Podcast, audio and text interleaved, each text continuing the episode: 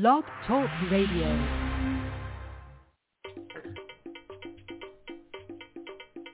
Welcome, welcome, welcome. It's another edition of Revolutionary Who do Orleans Hoodoo, Sleepless in the City.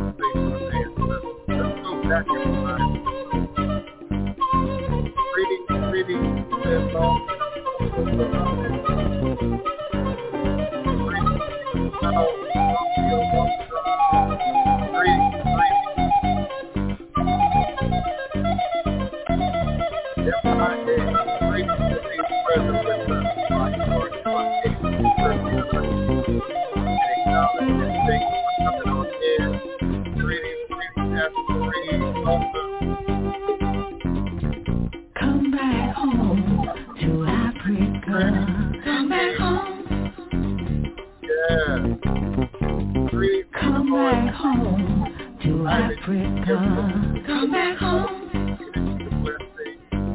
da da da da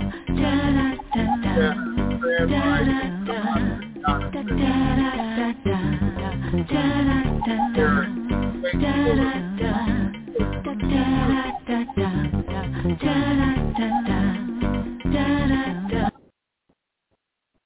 Eshuele guana kosi were awu onlo uto ne iwo ada afan boho si obatalami ita ni ibo ne ilio obane shu. Eshu is the respected elder who flogs, confronts, and uncovers fools. That one versed in mysteries uses truth to own you. He calls the scatter to feed poverty. Obatala shakes rascals to have sacrifice. The owner of warnings is the one who is Eshu, Aboru, Aboye, Aboshishe, Ashe. May I ever reach a room. May I ever be accepted. May I ever allow what we desire to come to pass. And so we say, Ashe. Divine all blessed greetings and salutations. I'm excited to be sitting here again with you now live, virtually, verbally, cosmically, quantum universally from this working temple of the House of the Divine Prince. Pan-African spiritualist, practitioner, author, and advisor, Elagun Oloye Hudu Obeya Bokur, sharing with you in all things spiritual, mystical, metaphysical, cosmic, evolutionary, revolutionary, healing, and holistic from a Pan-African hoodoo world spiritualist perspective. Understanding that all is truly and indeed a blessing. If you can just see beyond the veils, for it is all just an illusion and a test and one of the greatest divine mysteries of this life cycle. This is my constant prayer, my mantra, my affirmation, reverberation, reiteration, and it is my ever-living reality. It is crucial to the very foundation of my inner standing, my being, my walk, my work, my demonstration along this divine, all-blessed life path and journey. It is indeed how I, the Divine Prince, makes sense out of all that we're challenged with here in our daily existence on Mother, Father, Earth. And it is the personal place of power and understanding, my personal place from where I begin, realize, crystallize, understanding that all my endeavors absolutely work in my favor. That's why I say all is indeed a blessing. And indeed, it is where I move forward my destiny, my purpose, my reason for being.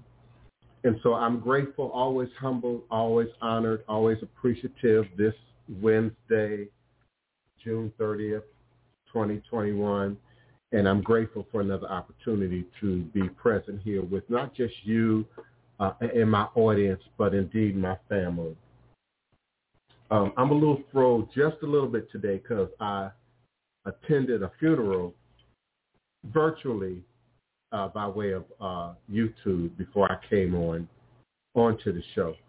Um, so I can't move forward.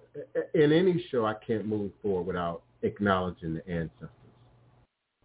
And indeed, Wool Ford Hamilton, you are now among the ancestors.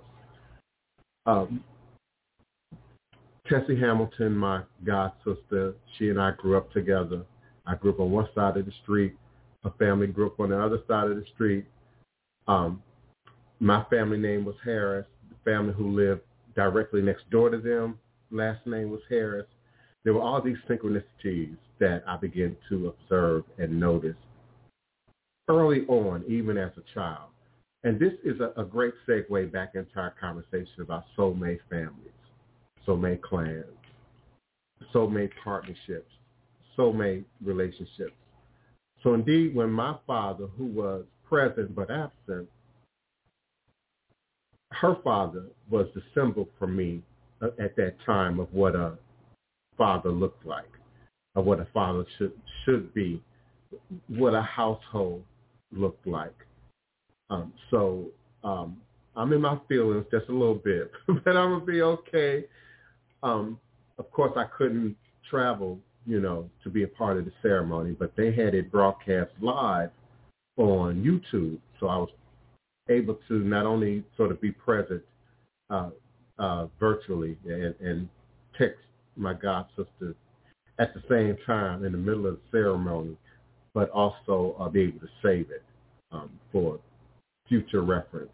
And we often talk about this technology that's now available to us today that we couldn't even imagine or even think about uh, 20 years ago, 30 years ago, that not only connects us all, you know, makes the, the world smaller, connects us all, you know, as a as a universal family, as a ethnic family, as a, uh, an indigenous family, as a grassroots family, as a political family, all the ways that we intersect in this virtual highway. Uh, but it also allows us to document and record. All of my callers have heard me say that. Document and record. Whatever you do, document and record. You don't always catch everything in the moment, but you can always go back and do your recording, listen to your recording. I can now go back and observe this uh, this ceremony again when I'm not so pressed for time and, and really allow some things to settle in. Um, it, it, connected me back to my roots. It connected me back to, indeed, um, my own childhood and where I come from and who I be and how I got to be and all that kind of good, juicy stuff that we like to talk about here in this in this space.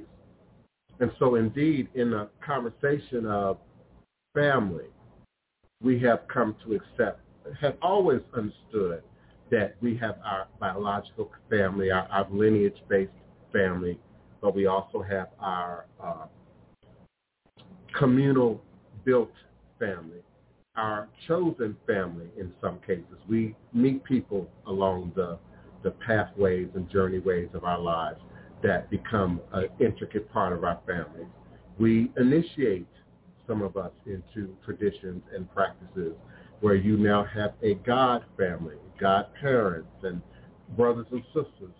We have sororities and, and fraternities that in some ways operate like a family and, and build a sisterhood or a brotherhood around a, a, a singular under, well, I should say a unified understanding um, of, of certain principles, of certain shared um, indeed experiences.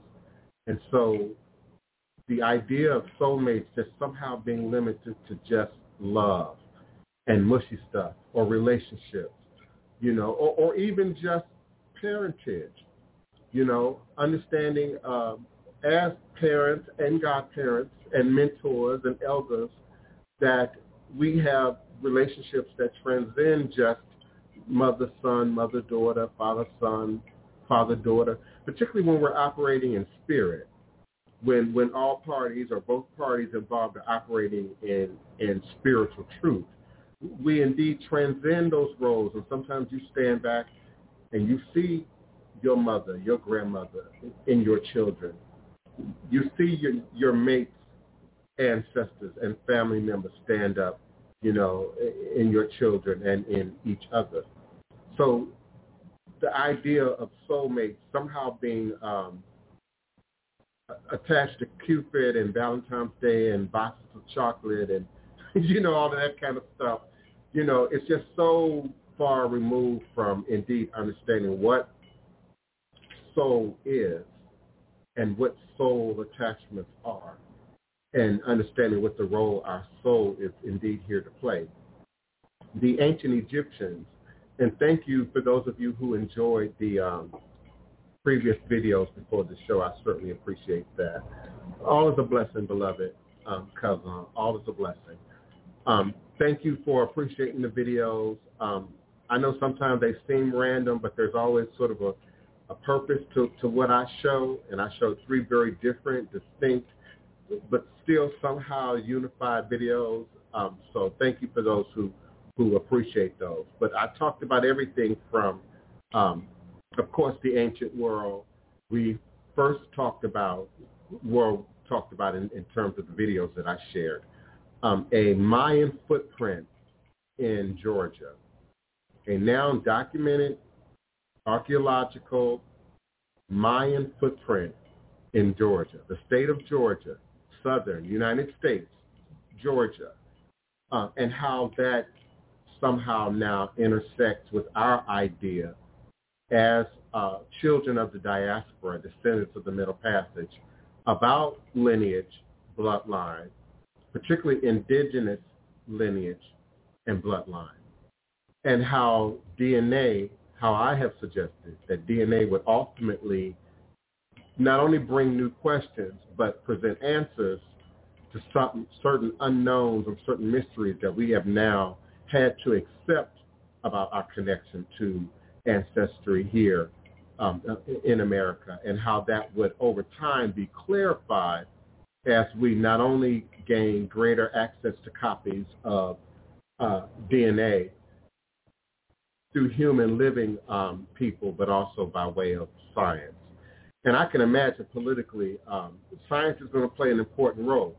Um, if I were a Native American still existing, um, living on a, uh, a compound, if you will, for lack of better words, I wouldn't want to spit in no man's tube either. I wouldn't want to get a white man to spit or the other word that rhyme with it or anything else, you know, if I had seen my whole culture and, and, and bloodline and people and, and history sort of now confined, you know, to, to a proverbial concentration camp, you know, in, in the middle of your nation, um, you know.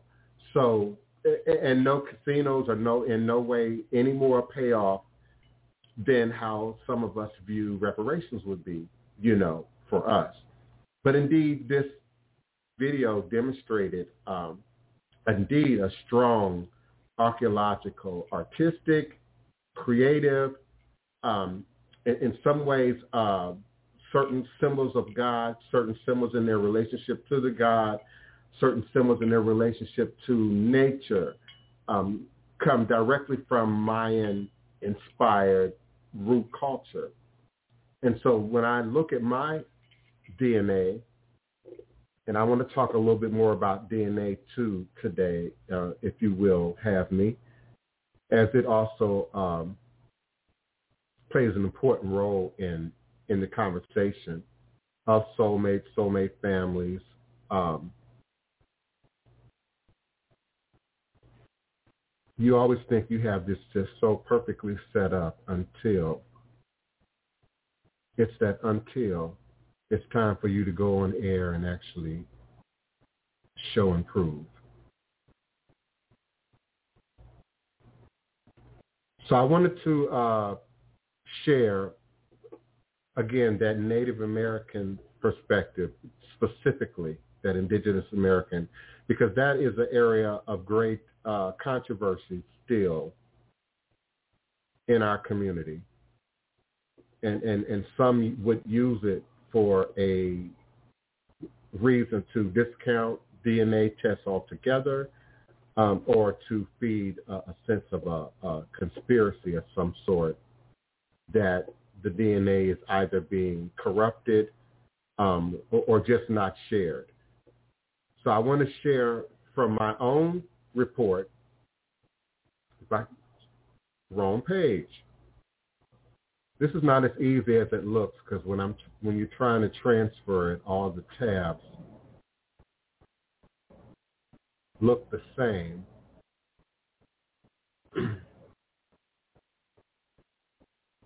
what I'm trying to show you is specific to um, here we go.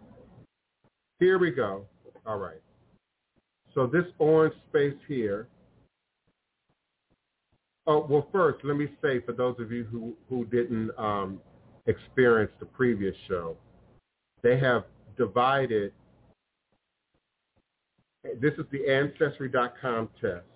For those of you who are new to DNA tests and, and new to the show, of course, this is Ancestry.com test that we are uh, looking at. So once upon a time, all of this from as far as you could go in, in, in, in North America to the tip was considered um, indigenous American, if you will. And over time, it has changed. Even the wording has changed. Even how they have have it laid out on the site has changed in time as they gain access to greater copies of DNA to represent these portions um, of, of humanity um, and, and, and, and, as I suggested, a great deal of that, I'm sure is being gathered by way of archaeological DNA. And now they have this separated as this orange area being indigenous Americas, Mexico, and then they have indigenous Americas Eastern, which is this yellow area down here, which would represent uh, primarily Brazil, and, and close ranging um, areas.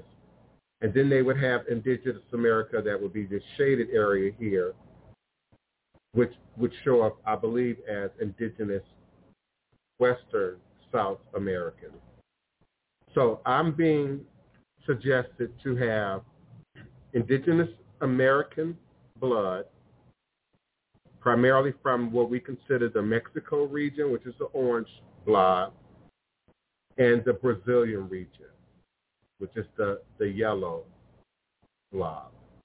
And so the video that I showed prior to the broadcast suggested a link between the Mayan in here and then Georgia over here in the Americas. And I found it to be quite credible uh, when we consider ethno-cultural tradition.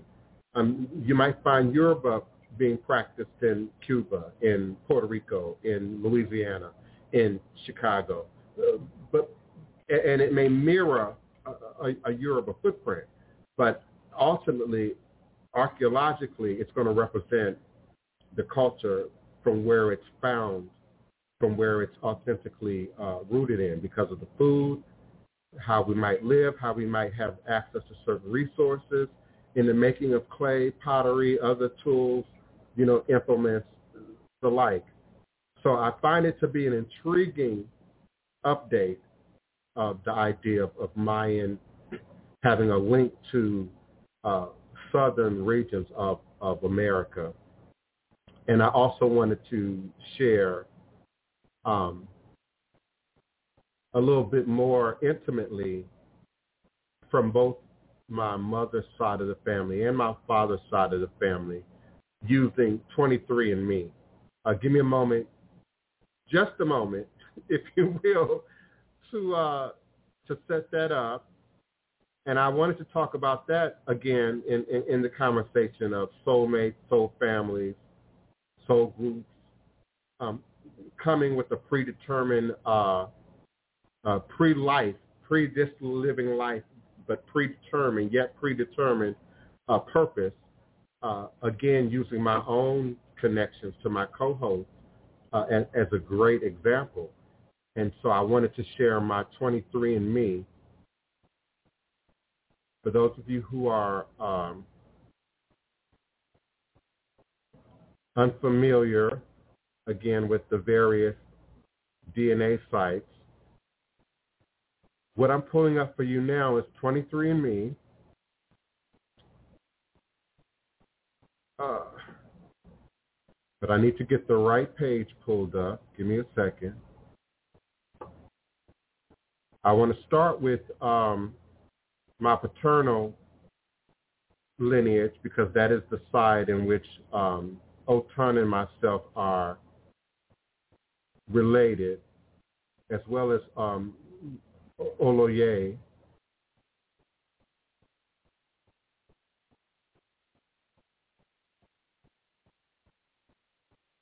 Okay, what am I not doing here? It is so hard to do a show, Otun, to look for something and then talk and stay on point at the same time. So if you want to give some greetings, some salutations or something, beloved, give me a second to uh not a problem. Divine, Baba Oloye, uh, and family listening, watching, and joining us today. It is indeed a blessing to be here with you again uh, on this part two for our uh, soulmates and family. I want to give greeting and honor to my Lugo Prince Papa Adebayo Ladona and Oyayende Yalade Benike Oyebola Ladona. Um, I'm looking forward to the continuation of this uh, while you're setting up the 23andMe. I wish I could tell you offhand exactly where that section is because I, I don't know by memory. It looks like you may have found it.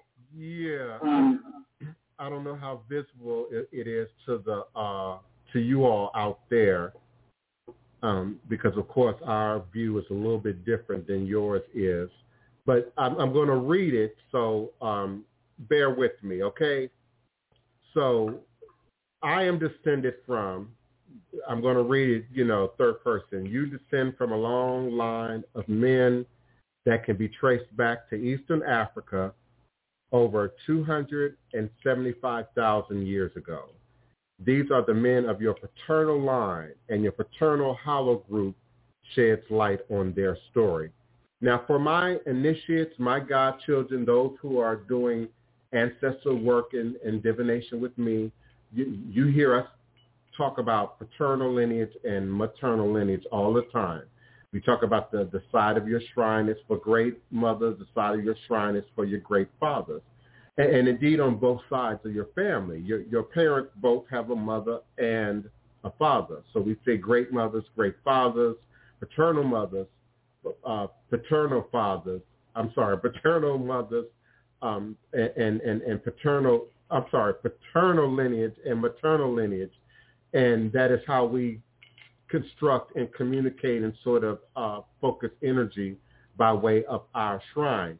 Understanding that that then divides, multiplies with each generation of new sets of grandparents, four sets of grandparents, or four grandparents, and then the subsequent uh, generations that, that follow. My paternal haplogroup is EP252. Now, as a, a haplogroup, it's a huge group. As our ancestors venture out of Eastern Africa, they branched off in diverse groups that crossed and recrossed the globe over tens of thousands of years. Some of their migrations can be traced through haplogroups, family of lineages that descend from a common ancestor. Your paternal haplogroup can reveal the path followed by the men of your paternal line. So haplogroup A, the stories of all the paternal lines can be traced back over 275,000 years ago to just one man, the common ancestor of haplogroup A. Current evidence suggests that he was one of thousands of men who lived in Eastern Africa at the time. However, while his male line descendants passed down their Y chromosomes generation after generation, the lineages from the other men died out. Over time, his lineage alone gave rise to all other haplogroups that exist now present today. Origin and migrations of haplogroup EM180. Your paternal line stems, my paternal line stems from EM180, branch of E, which denotes south of the Sahara. The haplogroup originated about 17,000 years ago in the pockets of Western Africa that were ha- habitable at that time when much of the continent was extremely dry due to ice age climate conditions. Over 10,000 years later, men bearing haplogroup EM180 migrated throughout sub-Saharan Africa, spurred by the development of agriculture and ironworking in the region. EM180 is almost is most common today among speakers of Bantu languages and those related to them. It reaches levels of up to 90% among the Mandinka and Yoruba of West Africa, where the migrations began. Farther from their origin, EM180 reaches frequencies of 50% or higher in the Hutu, Sukuma, Herero, and the House or the Hausa, Hausa, you're supposed to say that with a click, the Hausa people the lineage is also the most common haplogroup among African American male individuals. About 60% of African American men, 60% of African American men fall into this haplogroup, primarily due to the Atlantic slave trade, which was uh, which drew individuals from Western Africa, Mozambique, where EM180 accounts for the majority of men. My paternal haplogroup, my paternal haplogroup EP252, E hyphen P252 traces back to a man who lived approximately 12,000 years ago. That's nearly 480 generations ago. What happens between then and now? As researchers and citizen scientists discover more about our haplogroups, new details may be added to the story of our paternal line. Now, E hyphen P252 is relatively common among 23andMe customers. Now, I don't know if that means that it's more black people using 23andMe. Um, I'm not exactly sure what that means. Um, but E, e hyphen P252 is, is relatively common among 23andMe customers. And today I share this haplogroup with all the men who are paternal line descendants of the common ancestor E hyphen P252, including many of you that are, are now listening and many others who are yet to take your uh, 23andMe test. Uh, we share an ancient parental lineage with Pharaoh Ramses III. And that's a un- unique and interesting story uh, considering sort of our Kemetic romance, if you will, the love and interest and admiration um, that we have had for particularly Egyptian culture and and more specifically pharaonic Egyptian culture. Um, in, in, in more modern times, from let's say the 1970s to now, uh, we've gained more knowledge about Meroe and the Nubia, Nubians, um, Ethiopia, um, many other ethnic-based territories that you know were reduced just to Africa, Middle East, uh, black, brown, and tan back in my day, back when I was growing up in, in public schools of the 1970s uh, and even into the 19, 1980s. So my parental bloodline, of which Otun shares with me, uh, Oloye shares with me as well, uh, Pharaoh Ramses III defended Egypt in three consecutive wars during his approximately 30-year reign, but provoked dissent within his administration. Catechized by mounting internal strife, one of Ramses' lesser wives, T, hatched a plot to have her son, Pentawer, usurp the throne by having Ramses III murdered along with his appointed heir. A papyrus record of the resorting trial explains that the plot failed and that all involved were tried and convicted. However, a modern CT scan of Ramses III's mummy revealed a deep slit in his throat, reopening a, a case long thought closed.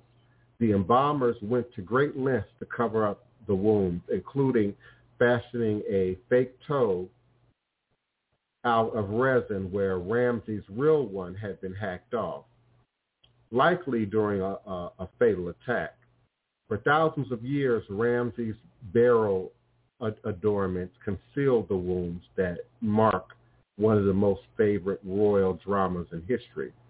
Ramses III's paternal lineage belongs to Haplogroup E hyphen V38, from which one, I'm sorry, from which my line also stems. Myself and Ramses III share an ancient paternal line ancestor who probably lived in North Africa or Western Asia. And so that, you know, listen, I'm always one to admit when I'm wrong. And people remember back in the day, you know, I, I really kind of rode the Kemetic community, uh, our, our beloved Egyptian loving brothers and sisters. And indeed, I love e- Egypt too. Have some Egyptian stuff in my house. You know, um, embraced Egypt long before I found out that you know I had actual DNA linkage uh, to the continent. But we were talking in previous shows about um, you know, trauma being passed down through your bloodline. and, and you not necessarily happen to have been there to experience the events to still in, inherit, to still receive, you know, sort of that bloodline trauma. So when, when I read stories like that directly from our lineage background, uh, and let's keep mindful now, the Ramses family um, um, owned slaves, owned slaves. And so us beloved Nubians and chocolate brothers and sisters, you know, if we were not royals, there's a great possibility that we could have been enslaved. Uh, Ramses uh, the third was said to have had hundreds of wives, uh, subsequently having hundreds of children. And, and that thus explains why there's so many African Americans in particular that carry that haplogroup, that carry that, that gene by the sheer number of um, of children uh, that that were had um, in, this family. Um, and if you want to give me just a moment, old time, um, I'm I'm gonna go through my maternal bloodline as well. For those who yeah, say that again. I said you're absolutely fine. Go ahead. I'm enjoying this. Okay, thank you. I appreciate it. Um, chat, forgive me. I know I'm not on the chat, but I'm I'm gonna check in with y'all. Just give me a second. Just let me lay down this whole DNA thing. Now, y'all can see that maternal haplogroup. Yeah, okay. This is maternal haplogroup, my mother side of the family. For my mother's great mothers, that which is passed down through through the mothers that came before me. Uh, I descend from a long line of women that can be traced back to Eastern Africa over 150,000 years ago. These are the women of my maternal line, and my maternal haplogroup sheds light on their story. As ancestors ventured out of Eastern Africa, they branched off in diverse groups that crossed and recrossed the globe over tens of thousands of years, and some of their migrations can be traced through haplogroups.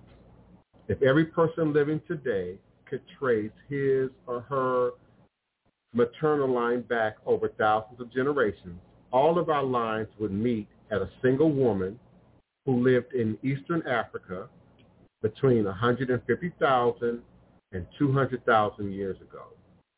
Though she was one of perhaps thousands of women alive at the time, only the diverse branches of her haplogroup have survived to today. The story of our maternal line begins with her. And that's why I say the black woman is God. The black woman is God. The black woman is God.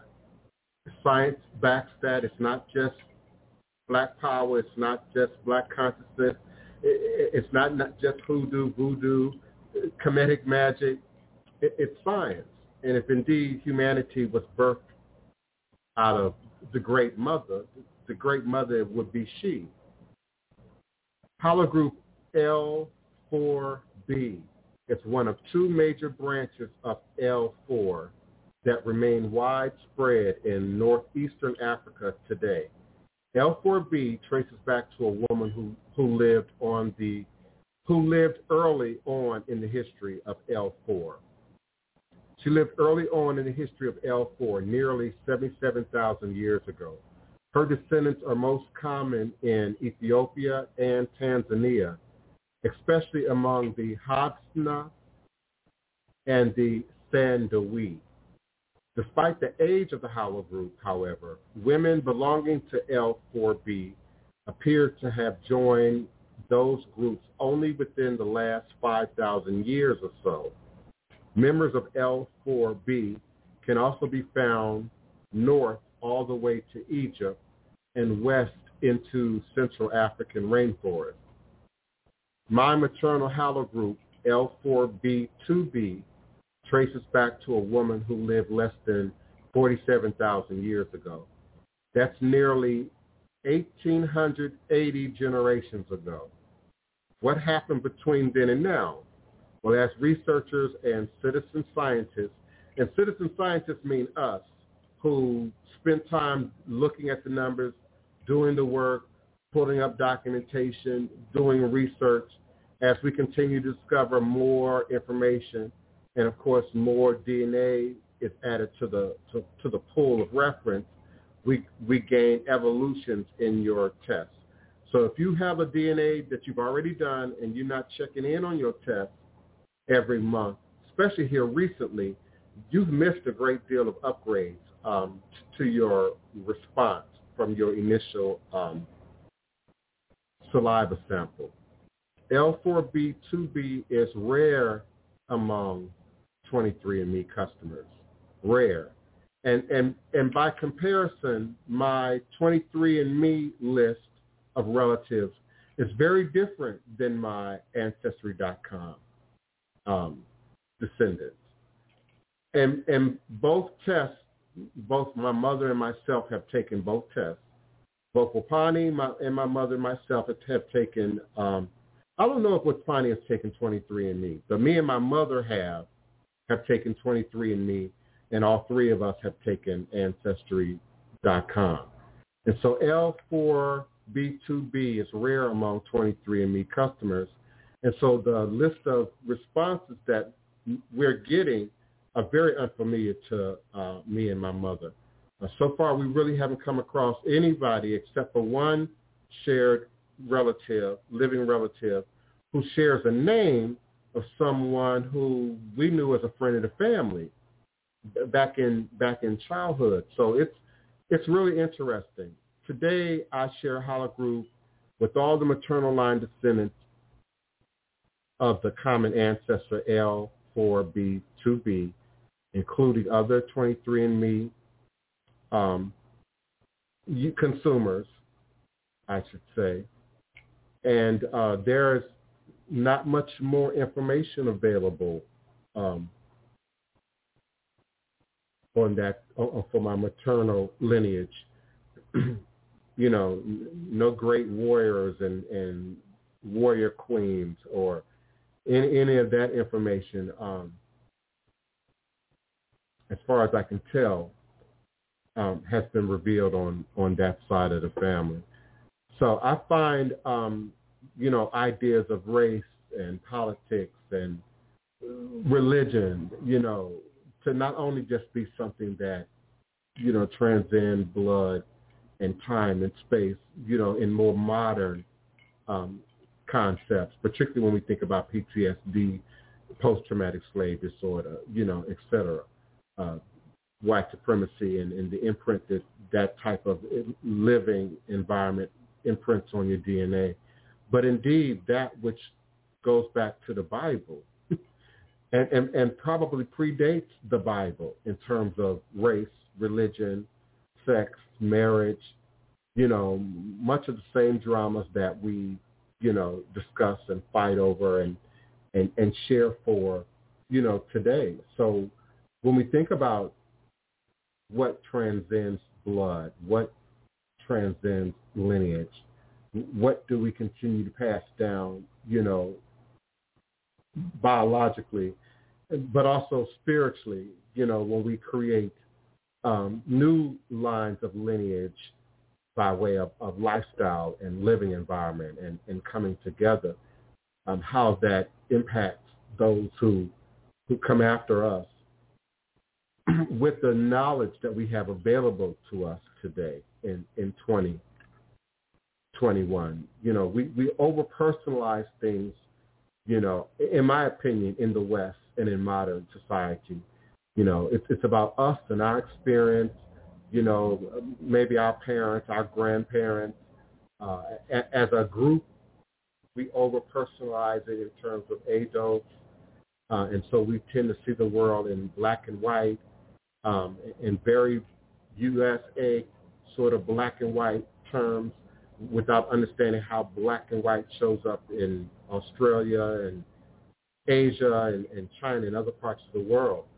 I also wanted to look at the DNA uh, to, again, reinforce the, the idea that, you know, we're everywhere and, and we always have been. And there are so many other um, people who stand up in our ancestry other than just those that we tend to focus on, you know, again, associated directly with, with slavery. Those that came so many more generations before them that still have their, their being and their very presence um, in our lives and, the, and their very footprints in many ways still to be uncovered and, and discovered throughout the world, you know, in, in archaeological pursuits. So we all manifest things in us that are not always recognizable as something that we learned from mom and them or from your other siblings or, even those that you grow up with uh, tie legacy together with, you know, at the crossroads of life, people that we meet, you know, in our younger years, you know, some of which who maintain presence in our lives throughout our lives, you know, that leave a footprint, you know, on, on our memories, on our hearts, on our emotions, on, on our feelings.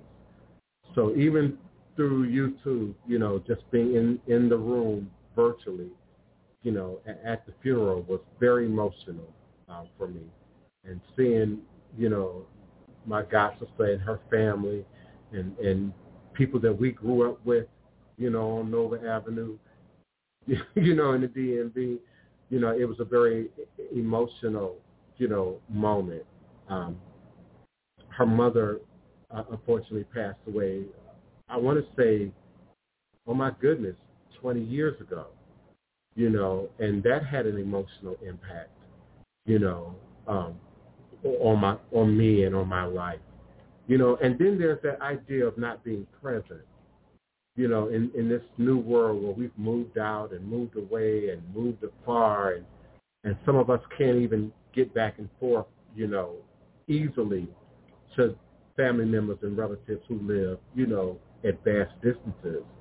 And so I strongly support you know, the cathartic yet powerful influence of ancestral shrine, ancestral altar, ancestral work in keeping us connected, you know, to our friends and our family in the spirit realm, even when we cannot always do so physically.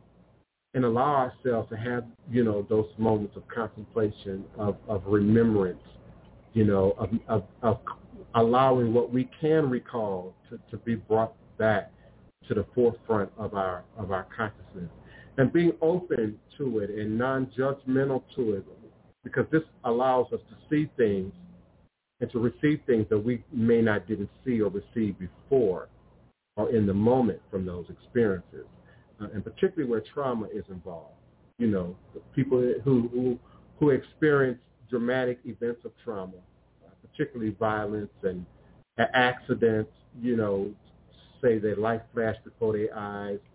You know, you only have a few seconds to think about whatever it is that you're thinking about, to see only what's in front of your face, and you don't always necessarily remember, you know, details within the outer range of that experience until later, you know, or, or until you under anesthesia, or, or until you've gone through you know, some degree of healing. And so from a spiritual perspective, we indeed can pull back those veils with, within a degree of our own comfort level, pull back those veils of inner standing um, and receive powerful um, instruction, wisdom, love, healing, you know, from, from our family and our loved ones, and, and then send that to them, you know, by way of, of the spirit realm and a tool that I, I favor for working with uh, family, bloodline, lineages, groups, even in some cases, um, is quartz crystal clusters. Always the, the clearest as you can possibly obtain, um, uncut, unpolished, and of course in a cluster, you know, you can't polish or cut it. I mean, you might be able to cut it into sections or break it off into sections, uh, but you certainly can't polish a cluster. Um, it's, it's probably one of the hardest things for science to sort of fake um, like nature. Indeed, you can make crystal, uh, you know, laboratory crystals, you know, that form, you know, but they don't quite form like like the natural. Is that something that you get locally, Divine, or do you order those? Both and or and all of the above. Okay. so, Okay. so in the course of my life, um, I've lived many places. Um, I've, I've always liked to shop. Um, I've always liked to look. I've always been curious. You know, so the African um, festivals, the uh, crystal art shows, the crystal festivals, the um, wholeness festivals, um, sometimes yard sales, garage sales, uh, thrift shops. I found some um, interesting and, and extremely valuable pieces um, for, for very low oh, Okay, money. I, I have no knowledge of any of that, and I want to get familiar with it as far as the crystals, but I'm not. I know there's a store here locally, but the, the way that they sell it is so commercialized, and I'm pretty sure that none of them are, are you know, real or, or nice pieces or such. So that those are the only. That's the only location I know. So I wasn't sure. I don't know because you live in Virginia. So you you know the Allegheny Mountains and the Smoky Mountains and you know remember now I'm from that region. So we we you know it's it's whole caves in that region if you didn't already know. If if you don't bother to venture up into the mountains, you might not really know these things. but it's whole caves, you know, up in that region. So I'm sure that near you there would have to be, you know, rock shops. And, and don't always look or target the quote unquote spiritual shops either. That can be a mistake because often the Yeah, there's only one I know of, and the, they're a hot mess. the, the price is going to be a little bit higher because they have a different sense of intent. So I, I like to target geological centers, museums, nature centers. Um, Okay, like the caves, the taverns that they have, like near Right. Charlottesville and stuff like that. right, right. And you Okay, and you, okay. and you go into those gift shops, they gonna have crystals, baby. Re- real, real stuff. Yeah, real stuff. I know where I need to go. Okay, thank you for that. That's what I was looking for because I'm not familiar with them and I don't know which ones are for what. So I'm gonna I'm gonna work that out. But I'll, I'll get with you. Definitely gonna get Oh yeah, that after the show. Give give me off air, and I, I get you the hookup. I got the hookup. Thank. Okay, I got the hookup. Uh, but yeah, your your clusters are you know some of your best tools for working in groups, more than one person, more than one relative, more than one issue in the family. Of course, help you to intersect crossroads beyond your understanding. You know what made mom the way mom is. What was mom's parents like? What was mom's experience with her parents? What was mom's experience with her grandparents? You know, and these are questions if you're able to do that you want to ask people while they're alive. you know, and I'm speaking to people like myself and others who have folks in your family you haven't spoken to in generations. You know, if you can open up a doorway, if you can create a meeting at the crossroads, you know, if you can ask questions of your living relative, you know, and, and, and, and by all means, don't overlook those marry in relatives. You know, those husbands and wives that marry into a family often too will not only have information, but are often willing to talk, you know, outside the dy- dynamics of the greater family and help you to, to gather information, you know, about, you know, ancestry, lineage, background, you know, who, who our people are. But I embrace Egungun in its Yoruba context of, of, you know, often ancestors that we know but didn't know in life. You know, a great great grandparent or, or greater family members that would have lived beyond our, you know, our time. But then those ancestors that are considered Egungun who may not necessarily be blood related to us. And in, indeed, there are those like your Marcus Garveys and your Malcolm X and, and your Nefertiti's and, and Kandase and Nzinga, you know, Angola, you know, that we also embrace as our ancestor by way of haplogroup, bloodline, lineage. Um, so I think doing shadow work, and I say this more than enough to say I think, to lead with I think, uh, shadow work can't be avoided in doing ancestral work. It, it, it just can't. It just can't. And, and, and like a crystal, you, you, you're going to start from the seed, from the root, from yourself, like an onion, peel those layers back, you know, and make your way back in time. In some cases, you're going to make your way forward in time, you know, understanding that time is spherical, cyclical, round, in, in a multifaceted sort of way, you know. So I think it's important that, you know, if you're able to do so, that you get your ancestral work and divination done. Get your DNA done. You know, there's no greater place to begin, you know, a journey into African-based traditional systems than with yourself.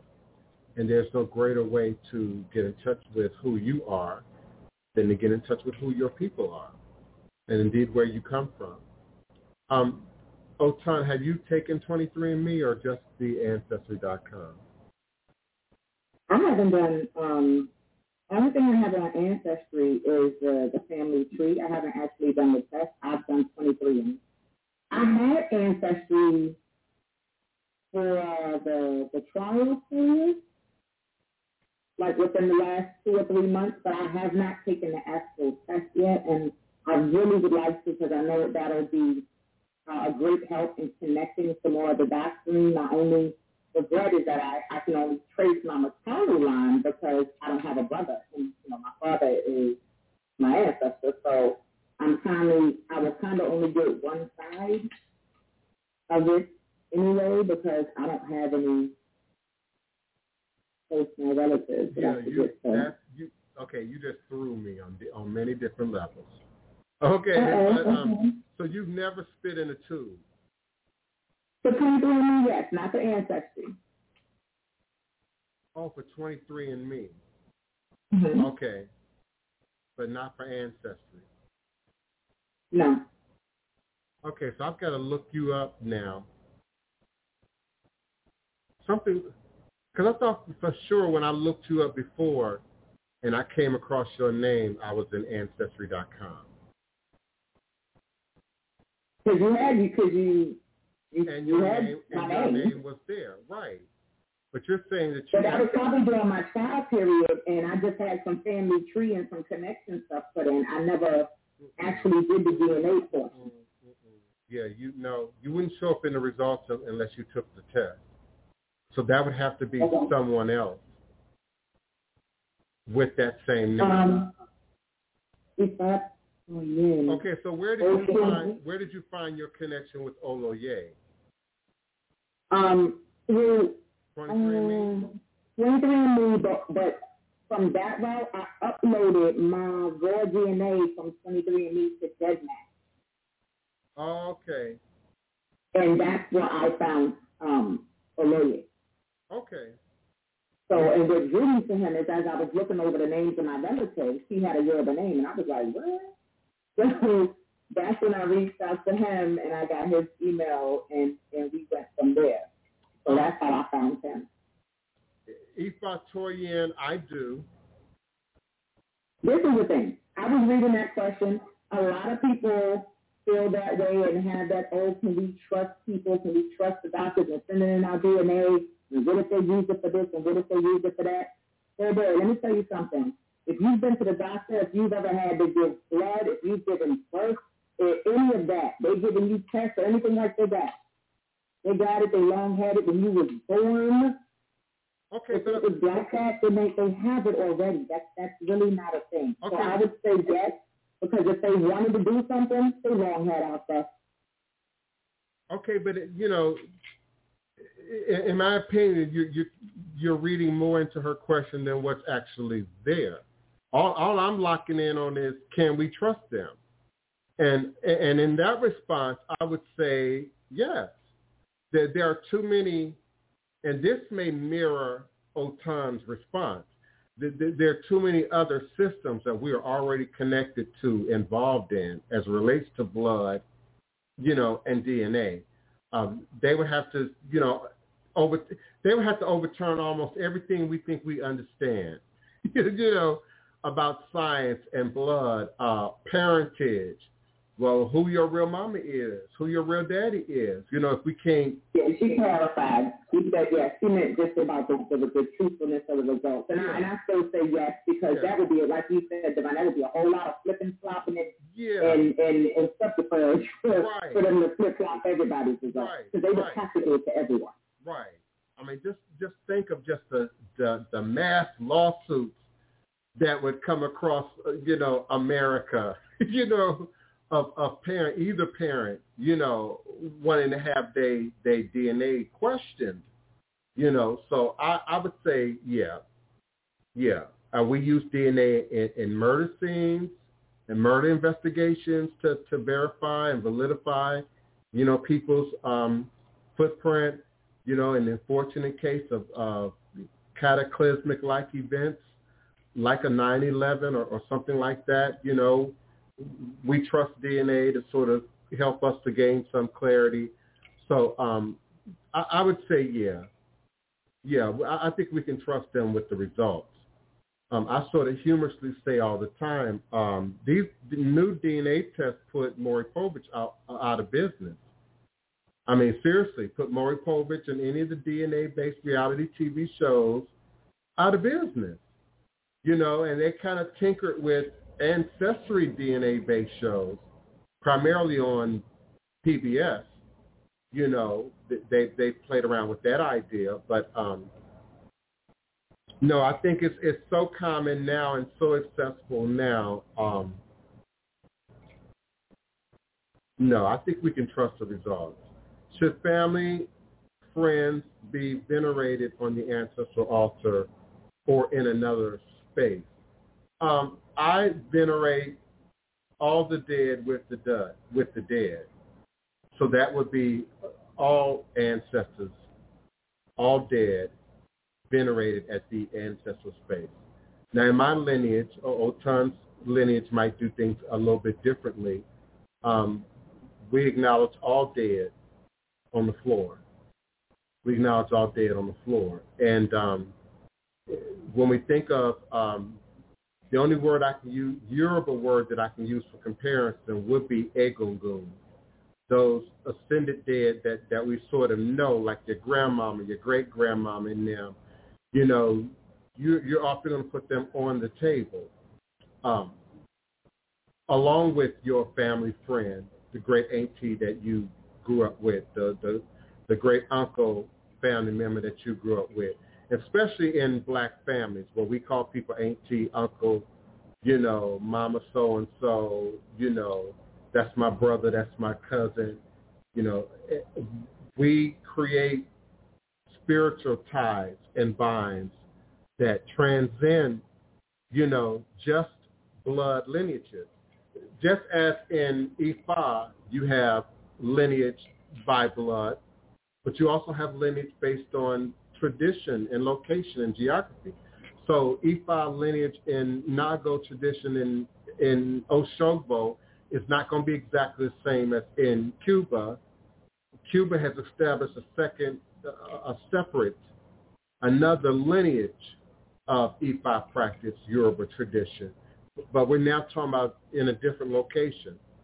You have soul partners, certain souls agree to partner within this lifetime. The most common types of soulmate. You might have agreed to be best friends or in-laws or raise children together or open businesses together.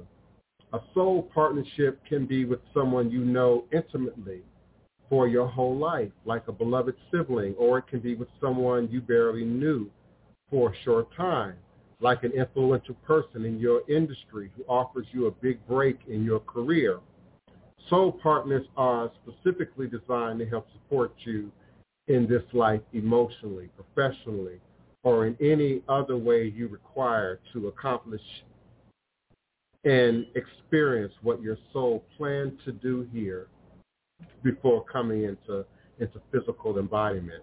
And none of us can do this life alone. So soul partnerships remind us how beautifully, masterfully, and intricately our lives are uh, woven together. Soul ties, you feel a soul tie, is simply the sense that another soul is in your life for a reason. For example, if your life is very busy, yet you meet a new potential friend or potential business partner, the sense that you have a soul tie to this person could inspire you to make room in your life for this relationship. Perhaps you are not in the market for a pet, but when a friend says they need to give up their pet because they have to move overseas unexpectedly, uh, your uh, feelings, your psychic pathways, your intuitive inclinations might give you the feeling that you have a soul tie with this animal and bring it into your home is the right thing for you to do for the both of you. You might think of soul ties as the ties that that bind.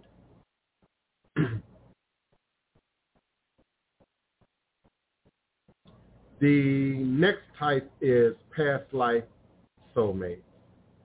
Many Eastern religions talk about past life more specifically. Uh, religions and philosophies discuss the concept of multi-lived incarnations or multi-lived incarnations. You can always tell when a client has met someone they knew well in a past life by the way they describe the connection. If the connection is manifesting as romance, they might say, I've never felt this way before. When two souls have shared a significant past life together, or perhaps several past lives together, if they meet again in this in this life, they may be inexplic- inexplicably drawn together to each other, and the chemistry can be off the charts. What people are feeling is built up energy over other lifetimes together and a soul recognition. Although you can have a soul recognition with any type of soulmate, the past life ones, whether you were at odds or best friends in the past lives, are extremely powerful. Uh, according to Brian Weiss, MD, psychi- psychiatrist, past life um, regression expert, two souls could agree to reincarnate and navigate towards each other after spending a thousand earth years apart, which is indeed quite a romantic notion. But indeed, in, in the case of soul families, it's often directed by, propelled by a, a deeper purpose than just the romantic connection, a deeper purpose than just uh, the sort of love feelings and chemistry that can give you a sense of connectedness, you know, to an individual. Yet just because you had a significant past life with someone and are feeling all the feelings, it doesn't necessarily mean you are supposed to partner romantically or otherwise in this lifetime. Uh, judge the relationship by who you both are today and how you treat each other now. If you suspect a past life connection with the current lover, try to bring more healing to the situation, even if you break up. This might look like releasing them from love, but it's releasing them with love, wishing them well, yet out of your life. Often when souls come back together in this lifetime, they are looking to heal something and to do better this time around. Not necessarily a do-over. Karmic soulmates are sometimes called wrecking ball soulmates. But instead of thinking of karma as good or bad, or, or, or the proverbial uh, wreck, or, or, a system of punishment or, or reward, think of it as merely a neutral energy of cause and effect. The earth plane is very much a dimension of cause and effect. We create karma with other people all the time through small and, and significant interactions. Sometimes insignificant interactions. And every interaction with another person creates energy that can turn into karma. This is anything to fear, but something to be mindful of. Karmic relationships may come into our lives as change agents who facilitate through positive, negative, or neutral interactions, opportunities or invitations to improve our karma, how we operate in our lives and the world so that we can grow and evolve. And keep in mind that the soul craves new experiences, growth, and evolution. I also want you to be mindful that when we think about karma, that it's not just, you know, your friends, your family, your co-workers, co-workers, the people that you know. Indeed, how you treat life, how you treat strangers, how you treat the next soul also has a great and profound imprint, more often a greater and, and much more profound imprint on karmic responsibility. How we treat those that we otherwise assume to not know or not have any real uh, personal, emotional, you know, contact with. Romantic soulmates, after giving thousands of intuitive readings to clients over the world, there are a few things I know for sure, as Oprah would say. One is that when we enter a significant romantic relationship or fall in love, there's a possibility we'll partner with this person What's not only possible but definite is that we are being given the opportunity to heal, learn, grow because of the relationship. And even in the happiest and healthiest of relationships, romantic soulmates can tend to tap dance on your last nerve, um, bounce on your biggest wounds, and challenge you in uncomfortable ways. When two souls enter a romantic relationship, they're also entering a classroom of sorts.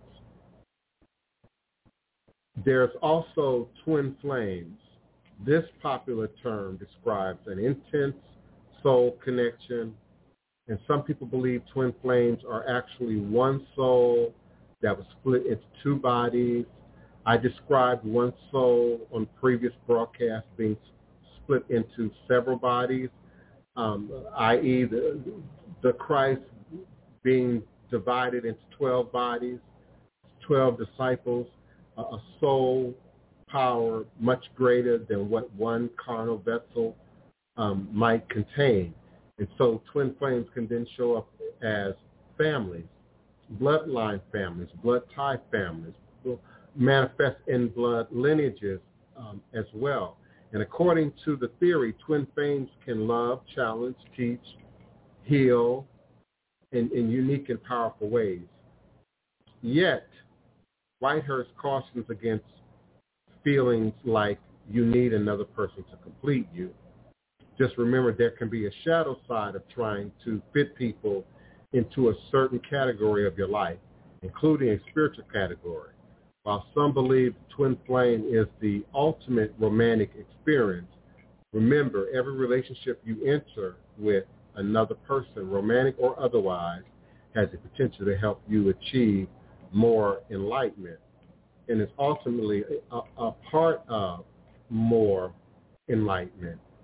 Um, sort of the idea of, of birthing babies and, and creating um, nature just for a, a body count doesn't line up with me with a higher purpose a, God, a creator, creating a, a planet now with a body count, a large body count of, of humans and insects and and bacteria and, all forms of of life, each representing each representing and resonating, whether we're aware of it or not, some aspects of ourselves.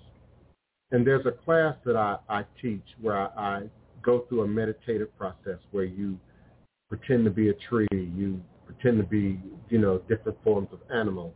You pretend to be, you know, a rock even in your meditative state to show you where you are in your personal state of evolution, your personal process of evolution, but also to connect you and reconnect you to aspects of ourselves that we still retain, you know, as, as humans, that we still retain from our uh, previous primate uh, existence, from our previous mammal-like existence. And we're still mammals, but, you know, it said that we have lemur-like ancestors and we have other ancestors in, in creation, you know, that don't necessarily share uh, the same living mode of apparatus that we do today, but lent to us during that process of, of evolution certain qualities that we wouldn't be human without.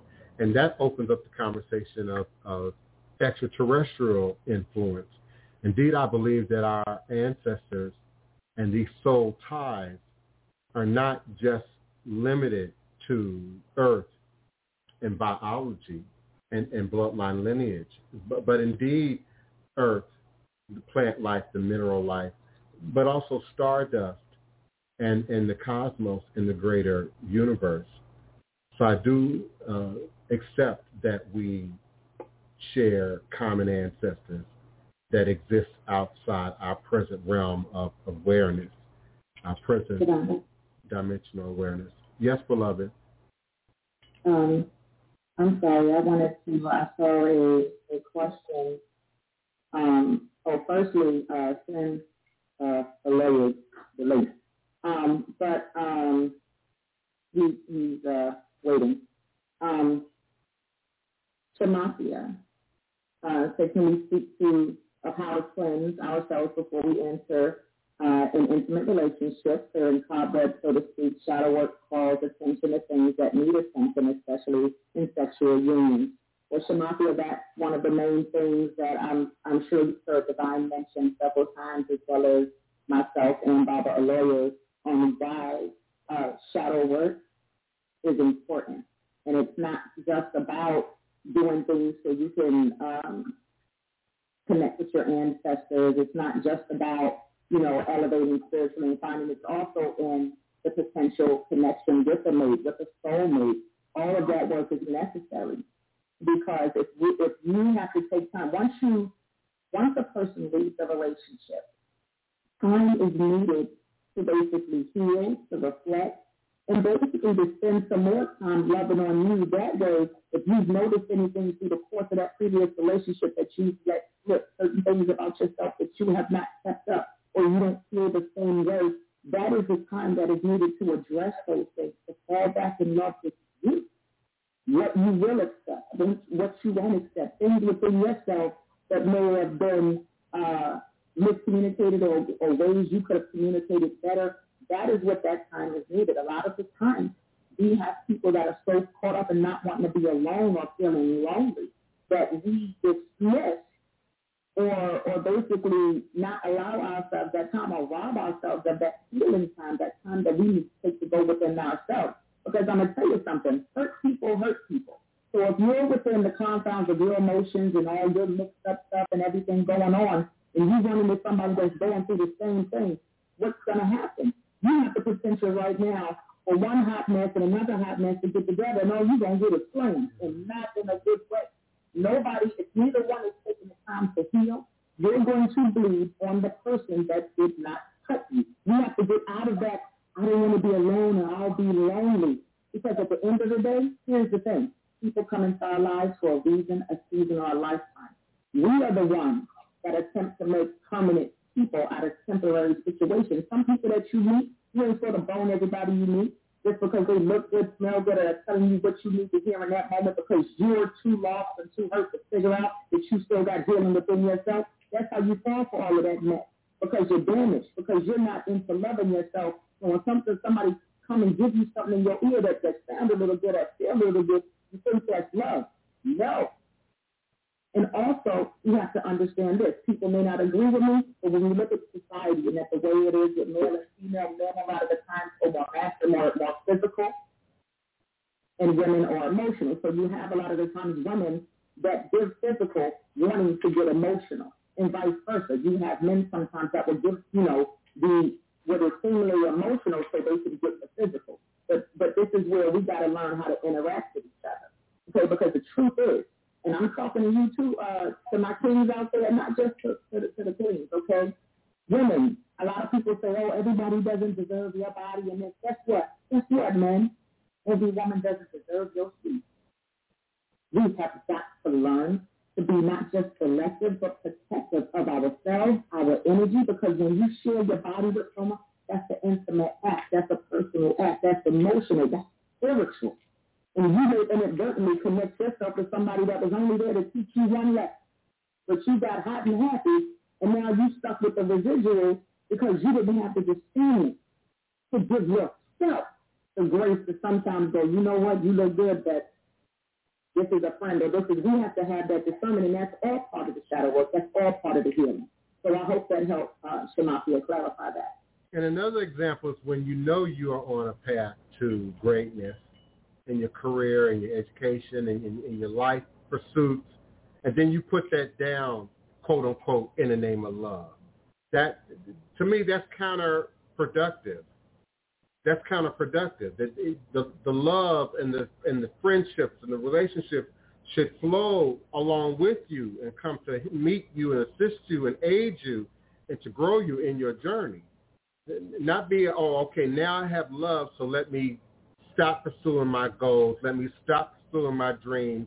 You know, and, and, and sometimes I can see how women in particular are put in that position, particularly when children come into play.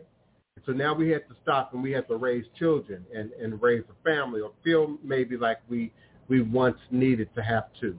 Uh, things are, are changing somewhat in today's, you know, environment um, of, of dual parenting, parentage along with dual income earning. So um, we might still have room for growth there. I also want to speak to Goat Rider. I didn't want to neglect his um, comment um, about trusting the medical field, even though they are majorly incompetent at times. I think that's a very valid point to feel that they may be uh, incompetent uh, at times. I, I, don't know about majorly. Uh, I think it's when we start playing majorities, you know, when we think about the millions of people who go through um, the medical field, the medical industry, each each and every day. Are there horror stories? Absolutely. Um, we all know the Lacks story. We all know the Tuskegee story. I mean, for sure. But just DNA ancestry specific. I want to compare that to parentage. How often, just for sake of conversation, Goat Rider, how often do you think the parental DNA tests are wrong that say she's the mother, he's the father. And, and, and maybe once in one instance, so you might have to run a test again. Or you, you, you ran a test on one parent and you ran a test on a second parent and now you got something to compare and there's a discrepancy. But now when we think about ancestry DNA tests, um, then lot, everybody's test would have to be wrong. A lot of people's tests would have to be be off. And to sort of feed that own sort of anxiety that I personally had about that very thing when I took the ancestry, that's why I paid for my mom to have the test and and often assisted my sister um, in, in getting her test done. Out of, you know, fortunately, many other people in my family just started then doing it on their own. I, I can't say that either of my cousins, Otun or Ola, yeah, I, they didn't see me and then decide they were going to take a DNA test. I think they were already motivated in their own individual, you know, ways to want to take the DNA test. And then we, we kind of met up after that, after that. But yeah, the medical industry makes a lot of mistakes. There is degrees of incompetency, you know, at, at every level. Um, but I, I, still say that the value of clarifying uh, lineage, and particularly for us, um, and for anyone really in America, um, I, I, think it should be as common as a Social Security number, in my opinion, and and it should be paid for. You know, I think it would open up conversation about race, ethnicity, history, and I think in many ways that's why they want to keep people not comfortable with the DNA, but for those same reasons. Again, DNA put Maury Povich out of business. And we know that in my family personally, because we un- we uncovering the sisters, the brothers, the, the the grown children, you know that that nobody ever spoke of. So in some cases, claims to have never even known of. So yeah, we put Maury Povich and Jenny Jones and remember all those shows that had a strong focus on DNA. You know, yeah. Come on in, um, Oloye. You're coming in from the from the sacred yards. Blessings, blessings. I hope everybody is doing well. I'm just stepping in, so I'm not sure of exactly what it is that you guys are talking about. Um, sounds like there's a wide range of diverse perspectives that are happening. So um, I just greet you all, and I listen for a second so I can make intelligent contribution and know what is going on. So blessings to everybody. Let me just find out what's happening. Well, we're still talking about past lives. Uh, remember, we said we would continue the conversation on uh, agreement from the previous show. Uh, we Okay. added a, a whole nother layer of, of DNA. I actually shared um, paternal lineage all the way back to uh, Ramses III, and Okay. then I shared my maternal lineage um, uh, back to two um, uh, ethnic groups in in in West Africa. The uh, Asanwi, I think, is one people that um, my mothers are from. Uh, it's not in front of me right now, so I'm thought I, Okay. I thought I'd be able to find it real quick. But yeah, so we shared some some of my DNA, and again talked about how we often associate the idea of uh, PTSD, trauma, uh, you know, that as well as our gifts and, and some of our best qualities that get sort of transferred through lineage and through bloodline, how we sometimes over focus on just the immediate time space, meaning Mhm. myself, maybe my parents, my grandparents, if I have some awareness of them, and, and then my great-grandparents, but how it indeed goes back generations, you know, sometimes thousands of years. Um, I did share a little bit of Ramses the third story in that he, uh, the Ramses and the Ramses family kept many slaves, en- enslaved uh, Nubians and dark Africans and, and black people, as well as there were dark Africans and black people who were also rulers at that time. Mhm. And so how politics, religion, uh, Ramses III was, uh, you know, got into controversy around religion, much like Akhenaten got into a controversy around, you know, manipulating uh, religion, um, and how these themes, reoccurring themes, seem to have been present not just in the more, most recent 500 years of our lifespan, but going all the way back to ancient Egypt, and and how this energy can travel and, and, and lose connectedness to its root. And so we, we believe something to be a flaw of our own or, or a gift of our own or, or something that we somehow self-created or self-made or even take responsibility for without understanding the power of shadow work. Mm-hmm. Otun was, was, was talking a little bit more about shadow work right before you came in. Mm-hmm. And, and, and the importance of doing that in relationship to ancestors because of all this unknown information, you know, that's in our blood that we can't necessarily, you know, write a script for.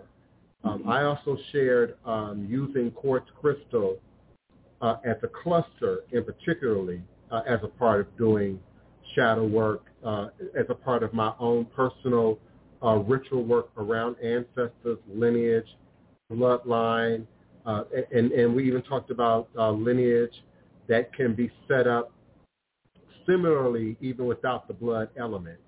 Uh, fraternities, for, for sororities, uh, secret societies uh, that develop lineage. So we talked about Lukumi, Santeria lineage versus Nago versus, you know, what we do in, in America uh, in terms of lineage. So just a continuation of, of our previous conversation. But I think we talked even more today about ancestry. Uh, and I did indeed do it with, with you and Otun being in mind. I, I just had no, had no idea that you were going to be tardy for the party. Oh, I'm so sorry. but, it, but it's all good. But it's all good. So one of the things then, uh, let's take it from a couple of things that you said. One in regard to DNA and, and ancestry. Um, I will say this, that when I went initially over to Africa, uh, the original family that I was initiated with over there was in Odoremo, Nigeria, in uh, Ogun State. And I remember a specific day that I was sitting outside with them, and there were many people that were walking in the street, and they would be looking over, and they would be staring, and they would say something in Yoruba to them, and then they would laugh and be like, you know, I would ask them, what what is it that uh, that they're saying? He said, well, a lot of the people are asking whether you're a brother whether you're a family member. And so we're telling them, yeah, you're a family member from the United States. And it was like they're saying that you look like our um, look like our like our family, like our uh, a couple of members of our elders of our family. And so um, I think that that a large part of that speaks to we're not really sure exactly maybe where uh, our original people stem from out there in wherever, Nigeria, Benin, whatever, cross-culture, cross-marriage, intermarriage, any of that. But that when we go out there, we uh, have the somewhat physical appearance still of, in through our DNA, of people that very well might be uh, some, some, you know, uh, family members and such, you know? So um, we, we look at that and we say that DNA runs very, very deep. DNA runs very, very deep. And it happens in many different ways. It happens in our health. Some of our health issues are related to ancestors, of course, are related to DNA. Some of it could be diet. When we look at diet, we can we sometimes fail to look at the diet from uh, maybe where much of our DNA uh, disseminates from. So maybe in Benin or in Ghana, they eat more seafood or they might eat in a way where it's more rice and vegetable and less meat, who knows. But if we look to some of those areas that our DNA kind of stems from, it also allows us to be able to fall in line with uh, um, fall, the, fall in line with, with the diet uh, of that place. The next thing is is in regard to lineages of, of the tradition of spirituality. Uh, that speaks deeply as well um, to make sure that that our our uh, DNA goes through through our lineages, our Luo, the Oba, the town, the land, the area, all of those things kind of fall in line with what we would consider our DNA in that lineage, in that line. And so in doing that, that then goes to how we might be working and, and with the Orisha from that line or working with Ifa, Olodumare, all of the above from that line. How we were taught, how we go about these things. So um, again, you know, coming in, I, that's that's just a little bit of basics uh, of being able to bring that all together. Um, let me say this also. Um, many people have uh, their perspective of their life, of when they desire to have relationship, when they desire to have marriage, when they desire to uh, submit themselves to somebody, because in essence, when you have good relationship, you're submitting yourself to each other. And so I share with you, uh, with you all to value your time alone, uh, value your time with yourself, and look within yourself as to the things that you have to to work on, that you have to heal, that, that you have to grow and build upon. Some of us, when we get out of relationships, it's not wise for us to get right back into another relationship. Some of us should take some time, a year, two, three, four, whatever they need in order to fully come to a place where they can give themselves to somebody else in a way where they're open to be able to do such and be healed. So each and every one is on their own sacred journey. And in that journey, we have to be mindful of holding people to maybe an accountability of our own and not allowing them to fall into what their destiny holds and how their destiny might hold. So let us always be mindful and wise that everybody's on their journey and that everybody has to find their own place of healing and their own perspective of when they desire to uh, be in alignment for uh, a relationship. And I would like to add to that and say, Shamathia, um, I'm proud of you.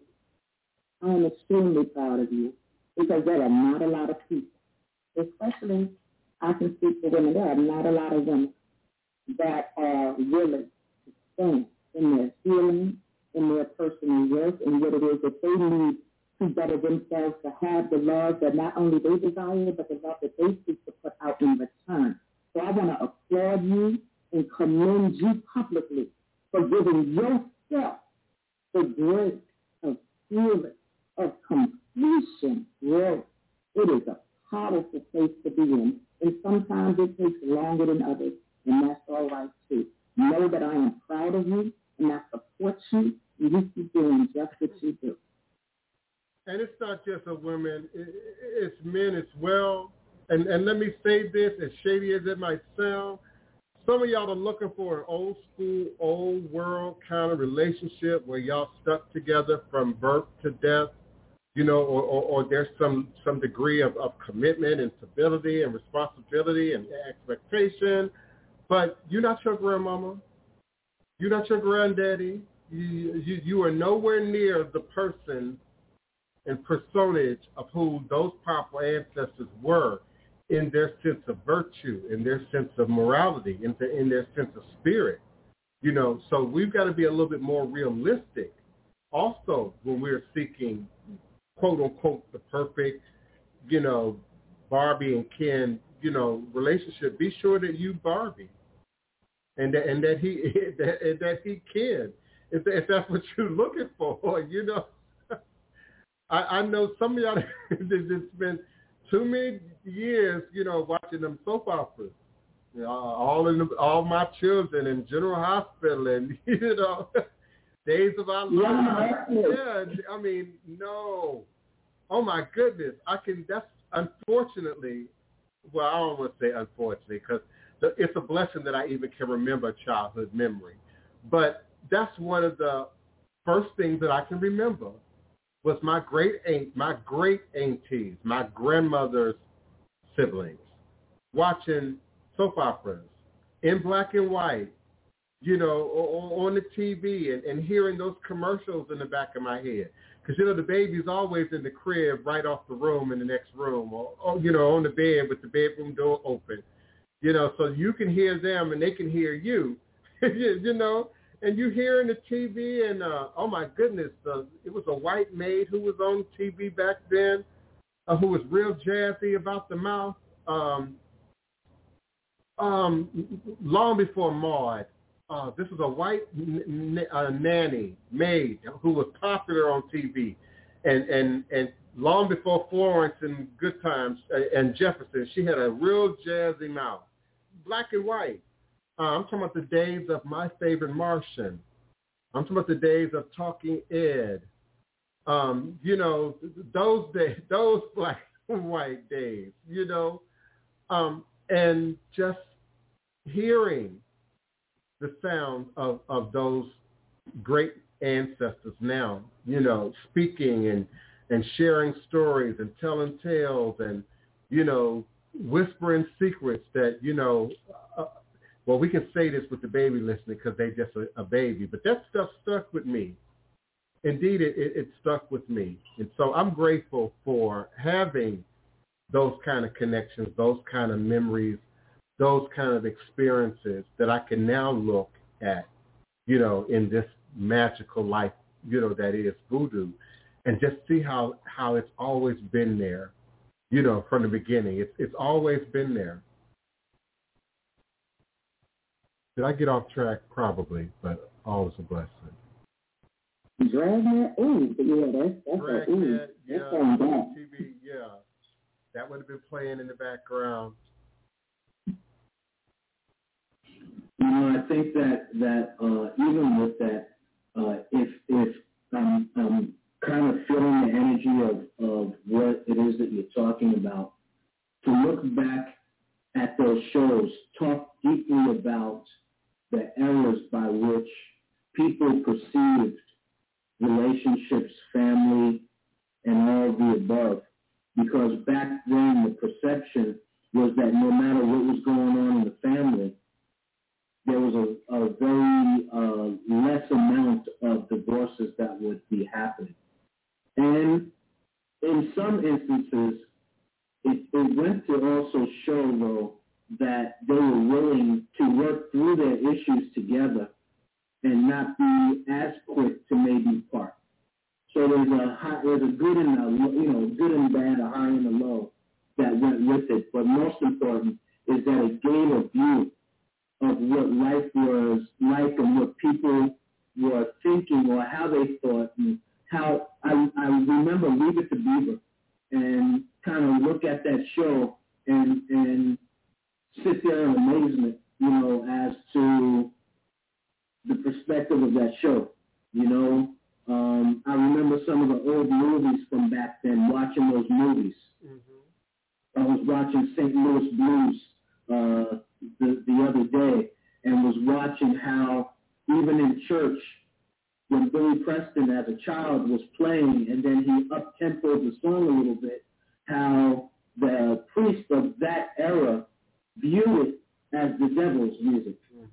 But yet, 10, 20 years later, you had the, the, the, you know, Walter Hawkins, Edwin Hawkins, Andraé Crouch, and the rest of them that then put into that, even before that, James Cleveland, that put into that sound, and now that sound is what is called traditional.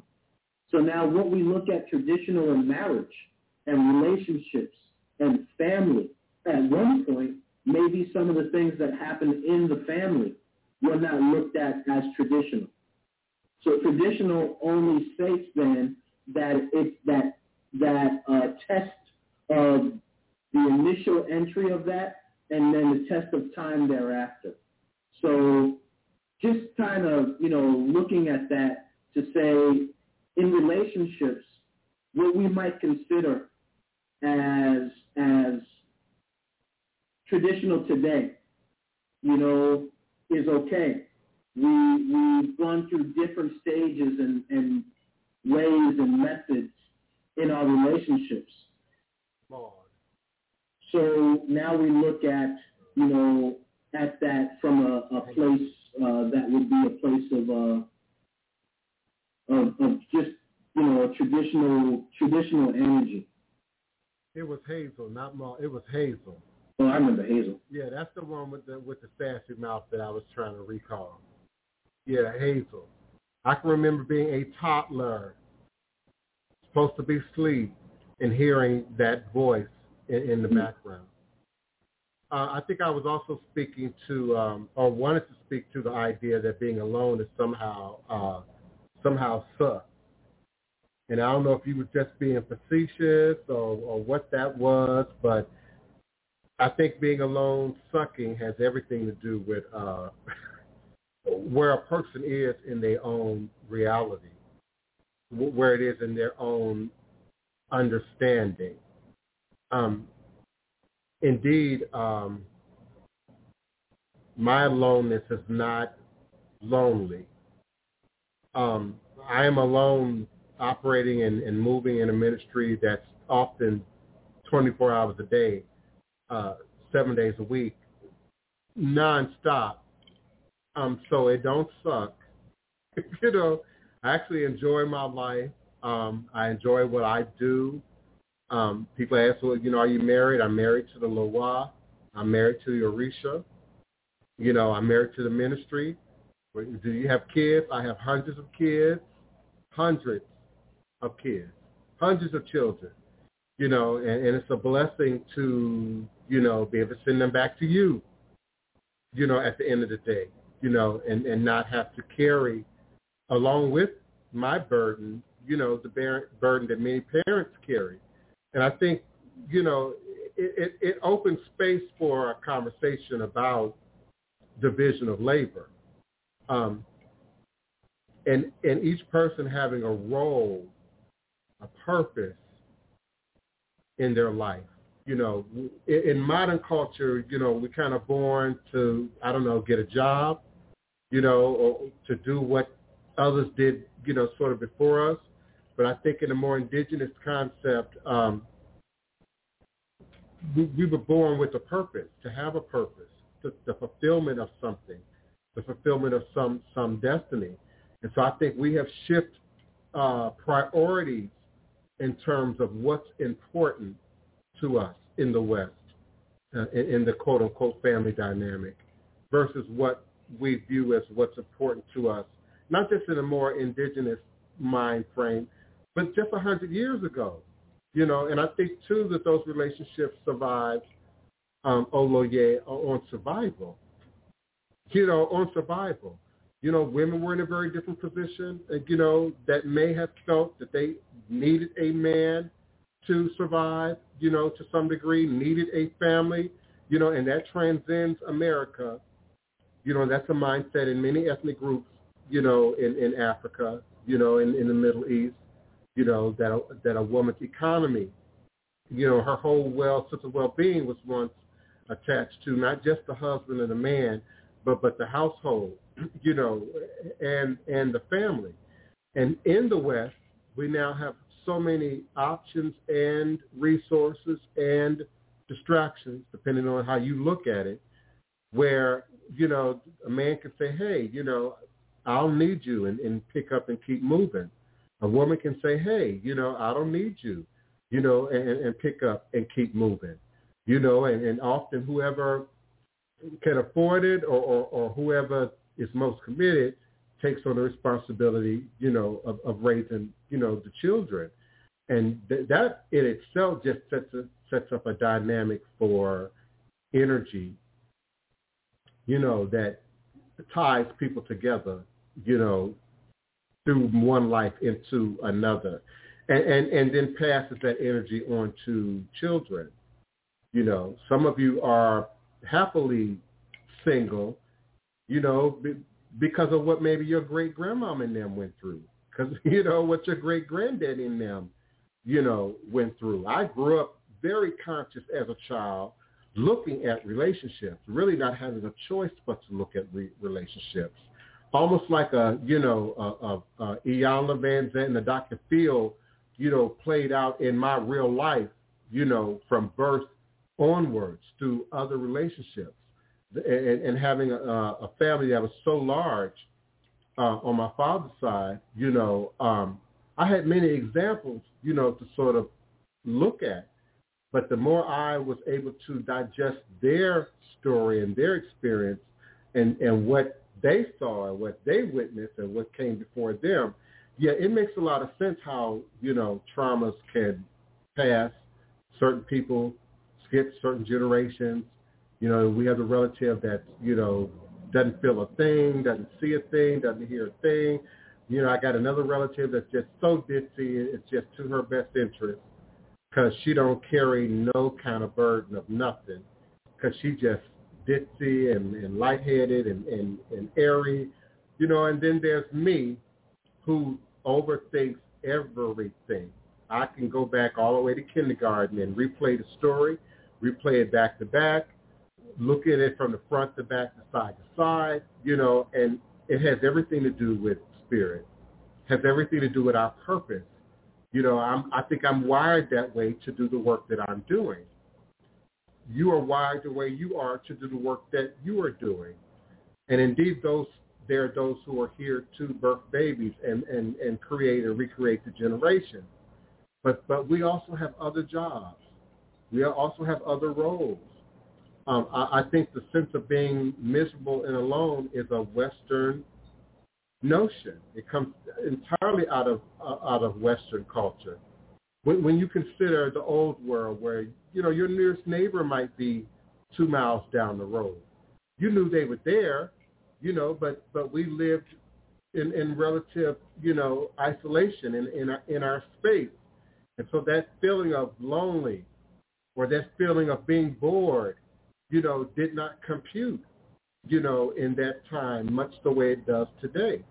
You know, I'm sure they would not have used the word bored, you know, while they were picking their apples and their peaches, you know, and, and sitting on the on the stoop and peeling them and, and telling stories and the kids jumping up and down because they know what's going to happen once once it's cooked. you know, you know, our whole idea of being bored, being alone, being isolated, you know, being by myself has, has shifted from what our ancestors would have thought, would have perceived. And, and therefore our disconnection to the traumas that keep showing up anew in a new dress and a new suit, you know, for the next generation to have to confront. Um, Olo, yeah, I feel like you haven't talked enough since you since you came in past time. Okay. um, you know, part of that is to view the relationship that we have witnessed with our elders and with our ancestors now. Uh, to view the relationship with our grandparents. There were so many lessons that we could learn from the those, generations in the past. When I think back to my grandfather and my great-grandfather, uh, to even have the opportunity to spend time or have time with a great grandfather is an abundant blessing. From him, I, I learned to do the gardening and, and to, to plant the uh, food and, and to learn about the islands, to learn about the stick licking, which was some stick fighting that they did on the islands in Barbados and, and Trinidad. We had what we call stick licking. My grandfather did that. It, it surprised me when he talked to me about that. My grandfather talked to me about, my grandfather was one of the only, was the only African American horseshoe person in, in Staten Island, New York. The only one. My father was one of the early was one of the early race car drivers, and, and one of the only ones there. But we don't take the time sometimes to sit with our elders, to listen and to learn and to view their lives in such a way that we learn these lessons from them. I started learning family history because my, my aunts that were in their 70s and, and going into 80s and such began to feed into me this information. And now there's older relatives of mine that come to me on family information and who is who back from that early generation. So now there is such a lesson that we learn from their relationships. When we go through struggles in our relationships and we go to our elders, do we really get an opportunity to listen to what our elders say in the best way that we can go through some circumstances and situations from a, a, a view of an elder, then take it and apply it the way that you need to. But I look at our opportunity to speak to our elders, and they are we are losing that today in our society, and we're losing that today in our own mindset. We're not taking advantage of the story that they have. We're not taking advantage of their their knowledge in all different areas of life. And because of it, man, we are losing so much. We're losing so much. We have got to reaffirm our relationships and sit at the feet of the elders and humble ourselves and just be quiet and just sit there and listen to them talk. And yes, sometimes they're going to repeat the same thing. But at the end of the day, it might be one sentence different that tells you something totally different. I'll tell you, I learned from my grandfather as Alzheimer's was kicking in. Because he would then reviewing or going back and talking about stuff in his childhood. And I had to ask my aunt, who is he talking about? And they were like, you know, this person, that person, or they just didn't know themselves. There's so much in that, but that is part of the shadow work.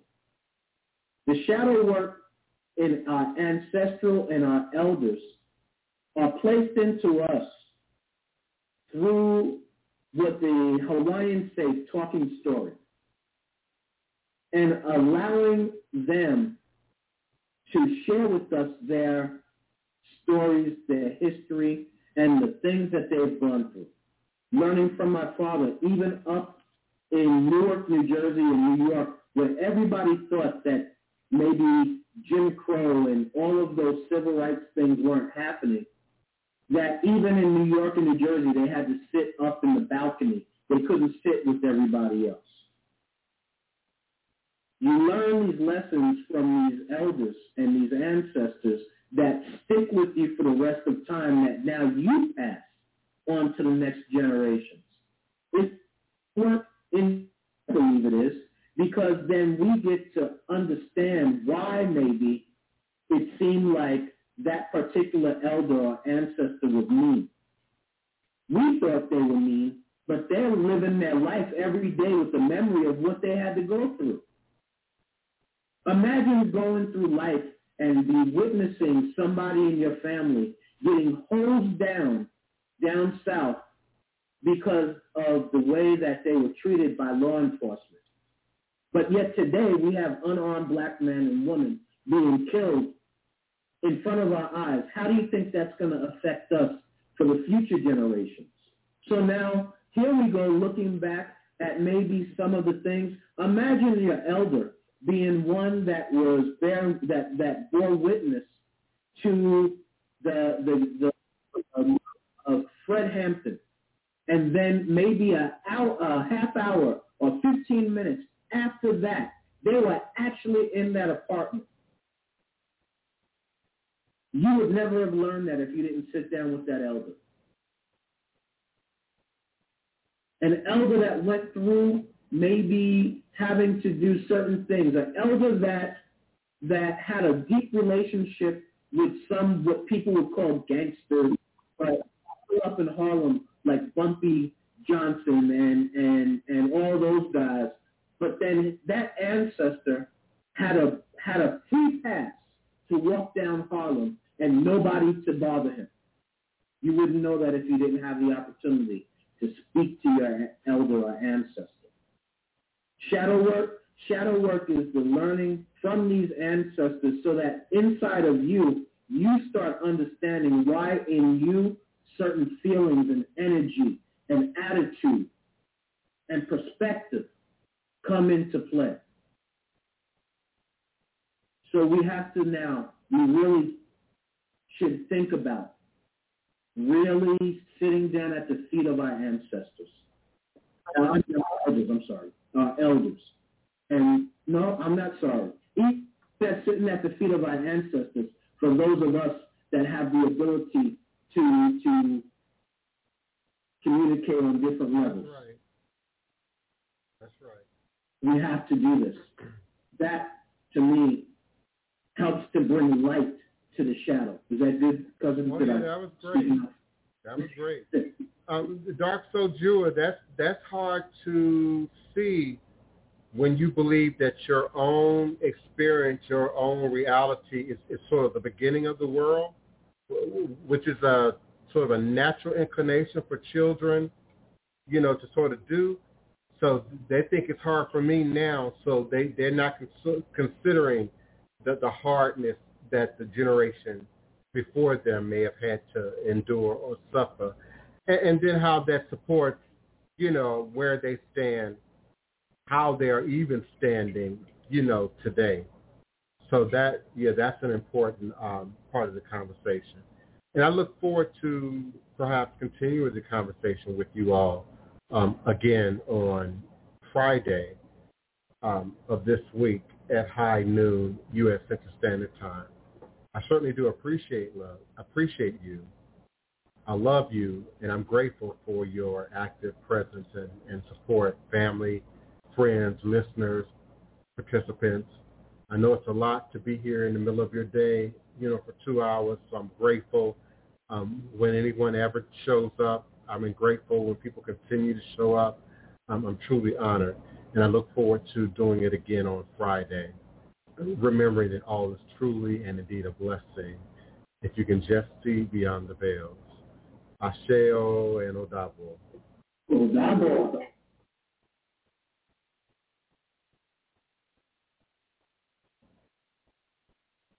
That was a lot. I've been through many things since I last saw my godfather alive Mm. in D.C. Mm-hmm. Just the whole casket. I mean, I got the whole feeling right here watching it on on the screen. The casket, seeing my sister, seeing people I grew up with. It was just, it was very emotional and understanding where, what we all had been through in that time and where we were now. Mm-hmm. And then, of course, his his wife, my sister's mother, um, died over 20 years ago. You know, which be, would be considered kind of young, except for they were a, a little bit separate in, in age groups. She Mhm. was a, little, a, a great deal older than he was, but um, it's just been very emotional. Um, this has been one of those shows that I literally did in a trance from beginning to the end. Okay because I had this kind this whole other conversation going on about about the funeral. Um, but yeah, I thought it all played together really. Um, and I didn't realize until I had a chance to look to to what degree you did miss what we had already talked about. So you really were just completely thrown when you came in as to where we were in in that conversation. Yeah, but we ended up talking about DNA and, um, you know, of course people shared their opinions about that as always. Um, and going back a little bit further, um, which you have to have really 23andMe to do. Have you taken Mhm. the 23andMe? No, uh, was talking to me about it, and I think that I'm going to go ahead and do it. The only one that I did was Ancestry. Yeah, she said something during the show that has me thrilled now. Uh-oh. What did you say?